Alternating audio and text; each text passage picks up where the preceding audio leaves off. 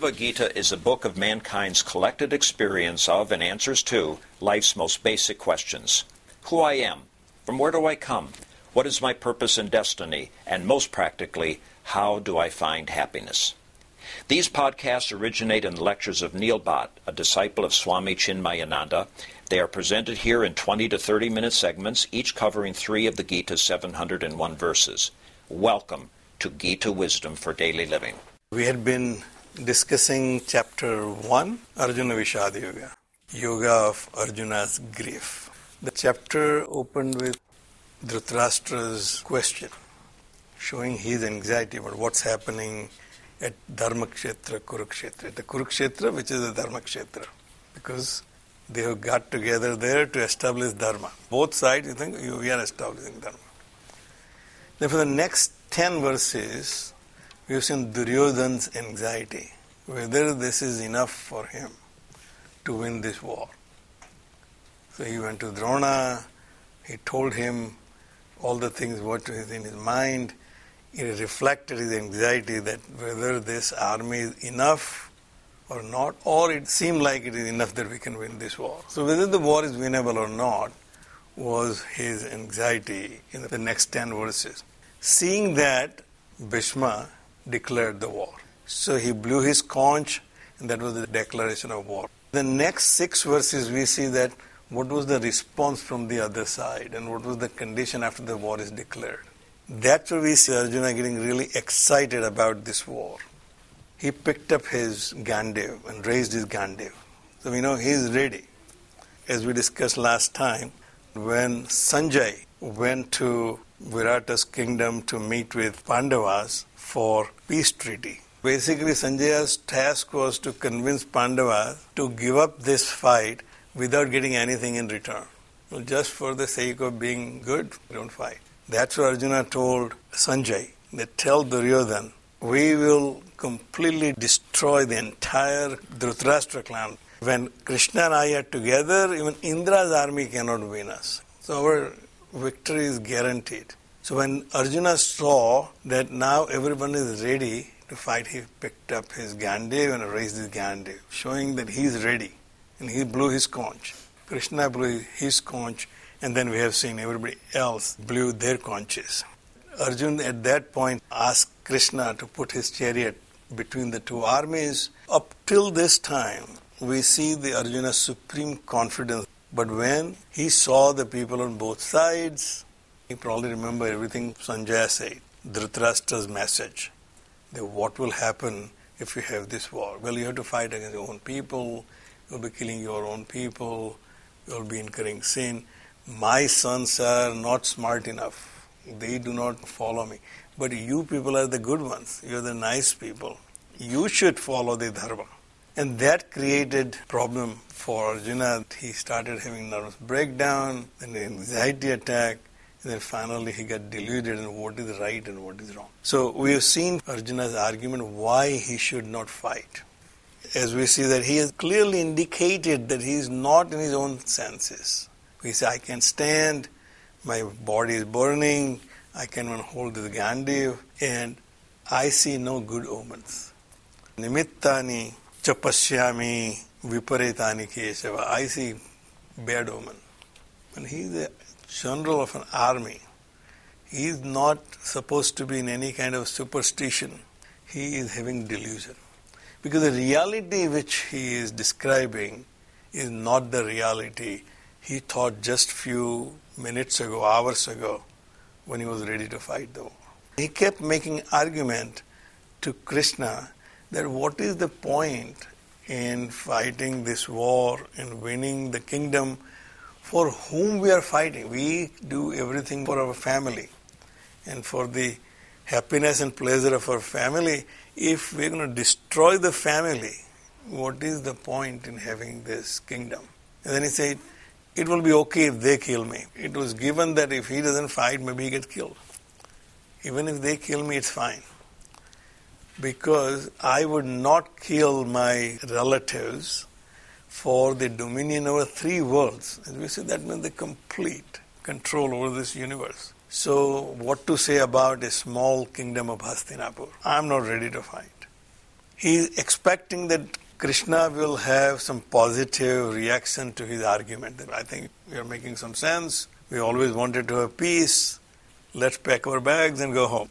But that is not happening. He continues to make his own argument. So in verse 36, he says, Nihatya dhartrarashtrannah ka priti janardana papam eva asrayet asman hatva etan atatayinah. Killing the sons of Dhritarashtra, ka pritihi, what pleasure in it, O Janardana. Here he addresses Krishna as Janardana. Janardana is one all people invoke to get all that we desire. So Vishnu is called Janardana. Here Krishna is called Janardana. He say, what is the pleasure in killing these people? I'm invoking you, Janardana. You tell me where my pleasure lies. Papam eva asrayet asman. That we will only be committing sins by hatva etan atatayinaha, by killing these criminals. So he is not of the opinion that this war is bad because both sides have something to think about. But he said, these people are criminals, that's given. But killing these criminals will incur sin. Here we see the contradiction in his argument. On one hand, he says that these people are criminals. Other hand, he says, I do not want to punish them. Killing basically capital punishment to a criminal. You may argue about capital punishment, but if that is a legitimate punishment for a crime, and you know that crime is committed, and then you still let people go. Just like the Kentucky governor. He gave pardon to 400 people, including some of the worst criminals. Now, is that a good precedent for rest of the states in the country? That you can convict a criminal, put him in jail, and then pardon him. Or out of compassion. Okay, well, he committed crime, but we are not like him. Why should we punish him? Give him free ride. Can a society function like that? The answer is obviously no. If there is no law enforcement, the laws mean nothing.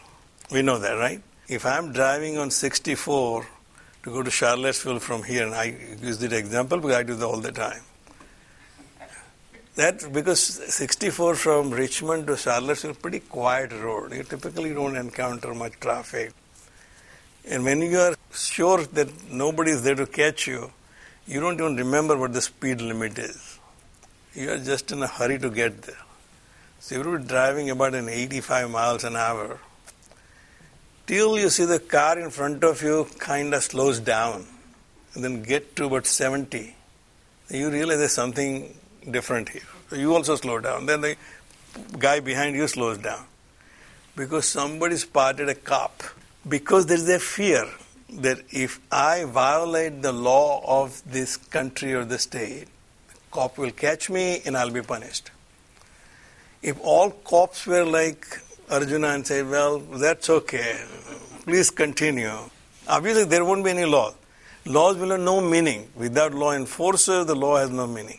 Once you have determined that person is a criminal, it becomes a moral duty to punish him. And as Bible says, not to punish a person, but punish his criminal act. You are punishing his criminal act. Here Arjuna is contradicting himself. He said, these people are criminals. They're worthy of capital punishment. And Swamiji gives us some background why that is so. Swamiji quotes Manusmriti here. That Manusmriti in chapter 8, verse 350 and 351 says that whether a person is an acharya or an old man or even a Veda knowing Brahmin, these are all considered great sin if you kill person of this stature. But if he is determined to be a criminal, he should be killed right away. That's what Manusmriti says. Okay? If he comes in front as an atatai, he should be killed on the spot without a thought.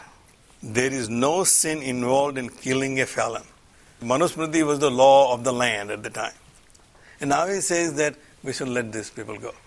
So we see that that's a contradiction in his thinking. On one hand, he was trained as a soldier and a prince to maintain the law and order in the society. That's the job of a person who is in charge. Now he's saying that it's okay because they are my relatives, my cousins, my teachers, my maternal uncles. Therefore, it is okay. His argument is not that these acts are not criminal or these people are okay, worthy of uh, Shama, but his argument was because they are my relatives. So, if all the laws in the countries are are governed that way because they are related to the people who are in charge, that they should be allowed to be working in whatever manner they want to work in the society. Therefore, Bhagavan doesn't say anything here. He keeps quiet. And Arjuna then continues his argument. Tasmat. In the verse before, he defined sin that if you let go your own relative, it's okay. If you punish your own relative of his crime, then it's a sin. So he completely distorted the definition of sin as accepted by the Shastras and by that society. Now he is coming to the conclusion. Tasmat na arha vayam hantum dhartarashtran swabandhavan swajanam hi katham hatva sukinaha syama madhava. Verse before he addressed Krishna as Janardana. I'm invoking you for my own peace and pleasure in finding a right situation for me. O Janardana. Now he says, I've come to the conclusion. So, O Madhava. Madhava means who is very attractive and very sweet. He is not very harsh, like my granddaughter says. Dada, you are always nice. Because I don't scold her. Grandma is not that nice. my granddaughter is always sure that no matter what she does, she can get away with it with me, not with Meena or her mom or her dad. So Krishna here is Madhava. You're my friend, Krishna. You understand what I'm talking about. Tasmat na arha. Therefore, we shall not kill the sons of Dhritarashtra and our relatives. How can we be happy by killing our own people? His conclusion and the argument for his conclusion that we cannot be happy by killing our own people, even though they're criminals. So, obviously, the lesson here is that there are sometimes you have to take some tough decisions in life. They may be your own people, your own children, your own relatives. But once you decide that their behavior is not appropriate, you have to take appropriate actions. So here, moha and a lobha together. Moha is they are my people. How can you go against my people? That's why there are party line votes. One party sees the same truth as very compelling, another party says, I don't see any truth here. Why? Because of moha. I have to be loyal to my party, loyal to my people, no matter what the action is. Swajanam hi katham hatva sukhinha syam because it would be only painful to punish our own people. Therefore, I am not ready to kill them. Not because it is the right thing to do, but because they are my relatives and killing them will not give me any pleasure. So I am not greedy about preserving my pleasure, my mental happiness. So in both cases, the loba and moha, we are after pleasure. Result of moha is pleasure. When I meet somebody whom I really love and like, I have pleasure. My granddaughter comes to me, there's pleasure there. The more. Loba is if she can be there all the time, at least when I'm available. They're lobha, they're greed. I want to maintain that pleasure as long as I can. By not killing them, I'll maintain my pleasure. That I will not feel guilty about it. यदि एपेते न पश्यन्ति लोभो अपहत चेतसः कुलक्षयकृतं दोषम mitra dohe chapatakam. Though these with their intelligence clouded by greed see no evil in the destruction of the families in the society no sin in the cruelty of friends. He's actually admitting that these people are doing exactly what I think is a sin. You know. But I am better than them. So he's putting himself on a pedestal saying, these people are not recognizing that killing people and their relatives is a sin. But I know that it's a sin. So he defined his sin by himself, then now applying it to them. That they are doing it, but I don't want to be like them. I'm better than them. Therefore, I don't want to fight the battle. If there are other people who are not my relatives, I would have killed them. I wouldn't have any doubt whatsoever. But here he says, because their intelligence is clouded, they are ready to kill their own relatives and incur sin. But we are not like that. Katham na gneyam asmabihi papa etad asmin vartitum kulaksham krutam dosam praprasyat bhi janardana. Why should not we, who clearly see evil in the destruction of the family units, so he's assuming that Krishna is on his side now. He has bought his argument because he said, Madhav, you know, we understand, right? We are on this side.